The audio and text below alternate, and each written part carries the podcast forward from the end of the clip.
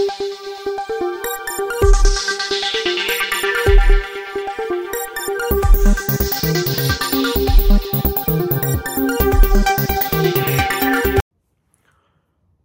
राम। गौतम अडानी अभी 2 दिन पहले तक दुनिया के तीसरे सबसे अमीर व्यक्ति थे, कल चौथे सबसे अमीर रह गए और आज 7वें सबसे अमीर हो गए। तीसरे से 7वें नंबर पर क्यों पहुंच गए? क्या हो गया आखिर? 1,32,000 करोड़ रुपए का नुकसान हो गया गौतम अडानी को निजी तौर पर। 9,20,000 करोड़ के मालिक थे 25 जनवरी को और आज 7,88,000 करोड़ उनकी संपत्ति रह गई। क्या हो गया इन 2 दिनों में? क्या अडानी समूह ने इतनी बड़ी कोई गड़बड़ कर दी जिसकी वजह से 1,32,000 करोड़ रुपए का नुकसान हो जाए, या फिर कुछ और है? और 1,32,000 करोड़ गौतम अडानी के कम हुए, लेकिन जो निवेशक हैं उनकी भी रकम करीब 2.5 लाख करोड़ या कहें कि 3.25 लाख करोड़ 2,75,000 करोड़ रुपए कम हो गई। अडानी समूह के सभी शेयर लगभग 20% तक गिर गए हैं। Adani total gas, Adani transmission. क्या हो गया? 3 दिनों में 10% से ज्यादा अडानी की नेटवर्थ कम हो गई। जो ब्लूमबर्ग बिलियनेयर इंडेक्स है वो कह रहा है कि 1,32,000 करोड़ से ज्यादा का नुकसान हो गया और जो शेयरों में गिरावट आई है उससे 2,75,000 करोड़ रुपए निवेशकों का नुकसान हो गया। मसला क्या है? दरअसल एक कंपनी है जिसका नाम है हिंडनबर्ग। ये खुद को रिसर्च फर्म के तौर पर बताते हैं और ये फर्म कह रही है कि 2 वर्ष इतने समय तक उन्होंने अडानी ग्रुप का पीछा किया। पीछा किया मतलब क्या? उसकी जांच पड़ताल की, खोजबीन की, ग्रुप के सभी शेयरों को देखा और उसके आधार पर एक ऐसा आंकड़ा बताया जो हर किसी को अप्रत्याशित लग रहा है। वो कह रहे हैं कि अडानी समूह के सभी शेयरों की जो कीमत है वो ओवरवैल्यूड है। और कितना? 85%। दुनिया भर के आरोप लगा डाले कि अडानी ग्रुप कई दशक से मार्केट मैनिपुलेशन कर रहा है, अकाउंटिंग फ्रॉड कर रहा है, मनी लॉन्ड्रिंग कर रहा है। इस सब का असर क्या हुआ? इस सब का असर सबसे पहले तो यही हुआ कि गौतम अडानी तीसरे से 7वें नंबर पर पहुंच गए। अब जो उनकी कुल संपत्ति है वो 7.8 लाख करोड़ रह गई। अडानी एंटरप्राइजेज का 20,000 करोड़ का फॉलो ऑन पब्लिक ऑफर शुक्रवार को खुला था और ये कहा जा रहा है कि दरअसल ये जो हिंडनबर्ग की रिसर्च फर्म की जो रिपोर्ट आई है, जो फाइनेंशियल रिसर्च फर्म खुद को कहती है, ये जानबूझकर अडानी के फॉलो ऑन पब्लिक ऑफर को ध्वस्त करने के लिए लाया गया। अब अडानी ग्रुप को लेकर बहुत सी चर्चाएं होती हैं। भारत में विपक्षी दल विशेष करके राहुल गांधी इस पर हमला करते हैं। वो अंबानी अडानी की सरकार बताते हैं।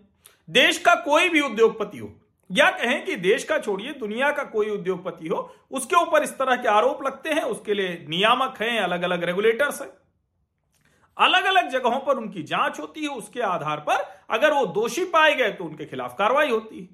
आरोप प्रत्यारोप का दौर अक्सर चलता है।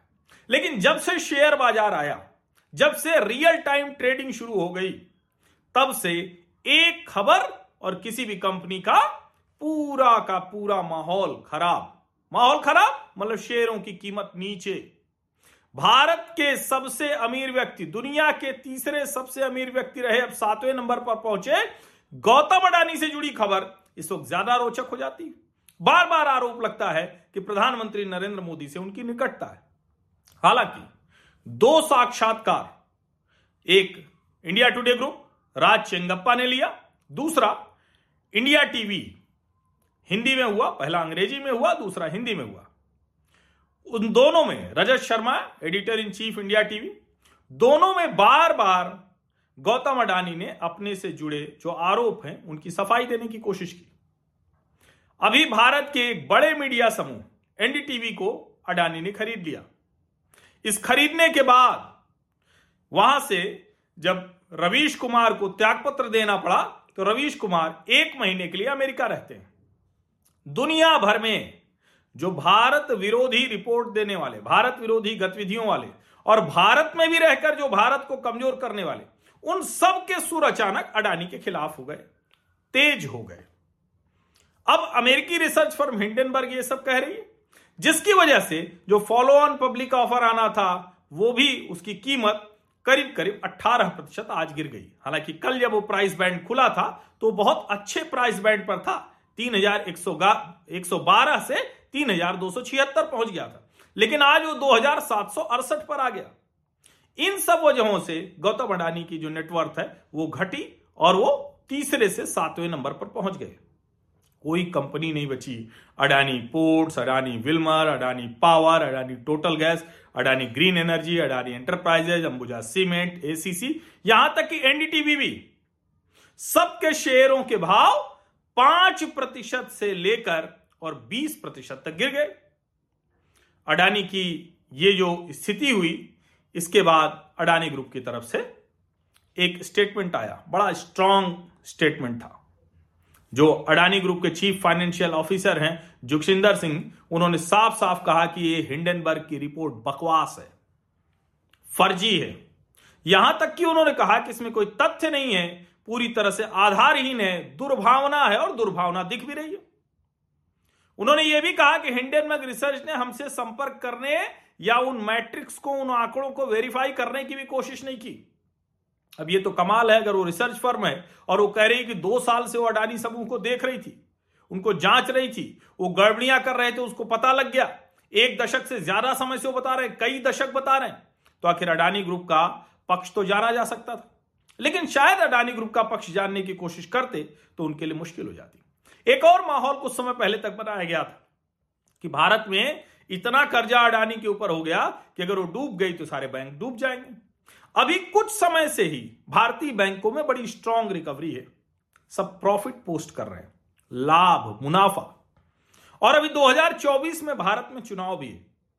अब ऐसे समय में ये जो रिपोर्ट आती है तो ये कई तरह की आशंकाएं पैदा करती है और उन आशंकाओं के आधार पर यह तो निश्चित तौर पर कहा जा सकता है कि जो अडानी ग्रुप कह रहा है वो इतना भी गलत नहीं है।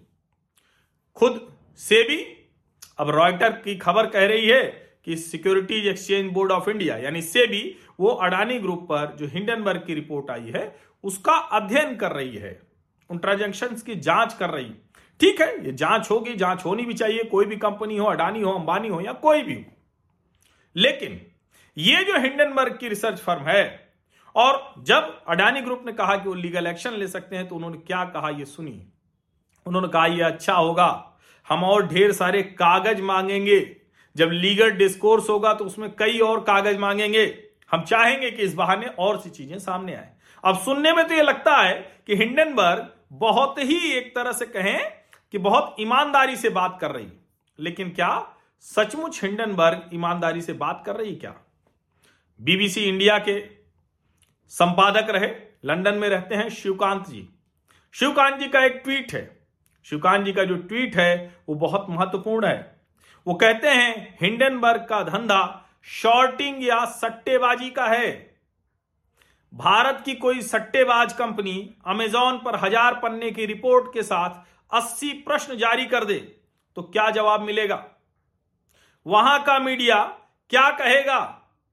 अमेरिका या यूरोप का कौवा भी बोल दे तो उसकी हैसियत और नीयत जाने बिना शोर मचाना क्या साबित करता है? अडानी ग्रुप पर हिंडनबर्ग की रिपोर्ट जो भी है, लेकिन शिवकांत जी जो बीबीसी हिंदी के संपादक रहे, लंदन में रहते हैं, दुनिया उन्होंने देखी है, मीडिया को समझते हैं, रिसर्च फर्म का धंधा भी समझते हैं, खबरों को भी समझते हैं, उनका एक ट्वीट बड़ा महत्वपूर्ण है।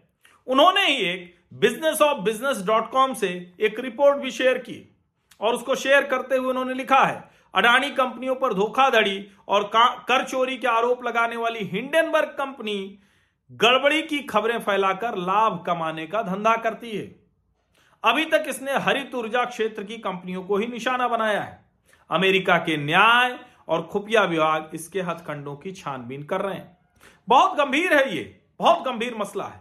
फिर मैं उस रिपोर्ट पर गया, the big short seller probe, who are the investors on the DOJ's list. अब इसमें बहुत लंबी चौड़ी है, ब्लूमबर्ग का हवाला है, वॉल स्ट्रीट जर्नल का हवाला है, सिक्योरिटीज रेगुलेटर्स का हवाला है, एलन मस्क का एक ट्वीट भी है इसमें शामिल, जिसमें वो कह रहे हैं just want to that short seller enrichment commission is doing incredible work and the name change is so on point. ये उनका 4 अक्टूबर 2018 का ट्वीट है। खैर, उनका झगड़ा होगा। अलग अलग फिर उन फर्म्स के नाम है, Andrew Left, Citron research, Carson Block, Muddy Waters, Gabriel Plotkin, Melvin Capital management, और फिर नाम आता है नाटे एंडरसन, हिंडनबर्ग रिसर्च। और ये नाम आते ही मुझे लगता है कि इसको थोड़ा सा पढ़ा जाना चाहिए। As it name suggest, Anderson Hindenburg research specialises in identifying and profiting of corporate disasters. ये कंपनी कॉर्पोरेट डिजास्टर से ही मुनाफा कमाने का धंधा करती है। Its most notable target was electric vehicle company Nikola, which it claimed to be an intricate fraud based on dozens of lies. Hindenburg showed that a video demonstrating the functioning of the company's electric truck was staged by rolling the truck down a hill. Nikola's stock subsequently also went downhill, losing nearly 80% of its value. The company agreed to pay $125 million to the SEC to settle a fraud investigation. आगे बहुत लंबी report है, Hindenburg के बारे में बहुत कुछ कहा गया है, लेकिन जिस कंपनी ने अपने डिस्क्लेमर में ही कहा हो कि वो शॉर्ट करती है अडानी ग्रुप की कंपनियों में, यूएस जो ट्रेडेड बॉन्ड्स हैं उनके जरिए, अलग अलग इन्वेस्टर्स के जरिए, तो उस कंपनी की कहानी के बारे में समझा जा सकता है। लेकिन हिंडनबर्ग रिसर्च फर्म की रिपोर्ट ने अपना काम तो कर दिया। अडानी ग्रुप जो भारत के तेजी से बढ़ते हुए, जो एक तरह से कहें कि भारतीय कंपनियों के उद्भव का है, उसमें एक प्रतीक के तौर पर चेहरा बन गया। देश के प्रधानमंत्री के साथ नाम बार बार जोड़ा गया, गुजरात का होने के नाते ये और ठीक से जोड़ने की कोशिश की गई। टाइम मैगजीन को अवसर मिल गया, लिख दिया India's richest man accused of pulling the largest con in corporate history, और बहुत नीचे जाकर अडानी की तरफ से जो कहा गया वो भी लगा दिया गया। Adani group said in a new statement that it is considering legal action against Hindenburg. We are evaluating the relevant provisions under US and Indian laws for remedial and punitive action against Hindenburg research. ये जतिन जलुन्द्वाला ने कहा, जो group legal head हैं।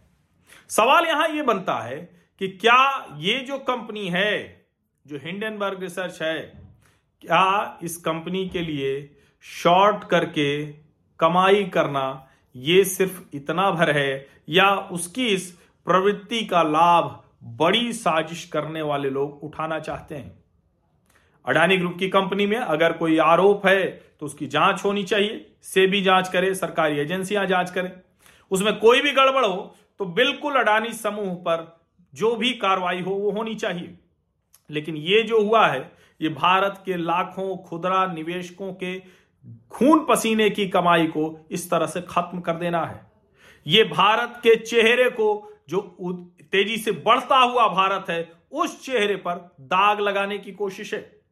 Adani group के ऊपर आरोप होंगे, दूसरे बिजनेस घरानों पर भी आरोप होते हैं, लेकिन इस तरह से उसको भारत की छवि से जोड़कर उसको धूमिल करने की ये कोशिश, और उसमें जो दूसरे लोग हैं, विशेष करके जो भारत में ही राजनीति करते हैं, भारत में ही पत्रकारिता करते हैं, भारत में ही देखते हैं, उनको शिवकांत जी का वो ट्वीट जरूर देखना चाहिए। और ये सच है कि क्या कोई भारतीय रिसर्च फर्म ऐसे अमेजॉन या दूसरी अमेरिकी कंपनी के ऊपर ऐसी रिपोर्ट दे तो वहां का मीडिया उसको किस तरह से लेगा और किस तरह से वो कंपनी उसका जवाब देगी। बड़ा महत्वपूर्ण है। आज का दौर कॉरपोरेट राइवलरी का दौर है। आज का दौर उभरते भारत को साजिशों से कमजोर करने का दौर है। आज का दौर बहुत कॉम्प्लेक्स सिचुएशंस का है, जिसमें कौन किसके साथ साजिश में खड़ा हो गया इसका अनुमान लगाना भी कठिन है। लेकिन यहां तो बहुत कुछ साफ साफ दिख रहा है, अनुमान तो लगाना ही पड़ेगा। बहुत बहुत धन्यवाद।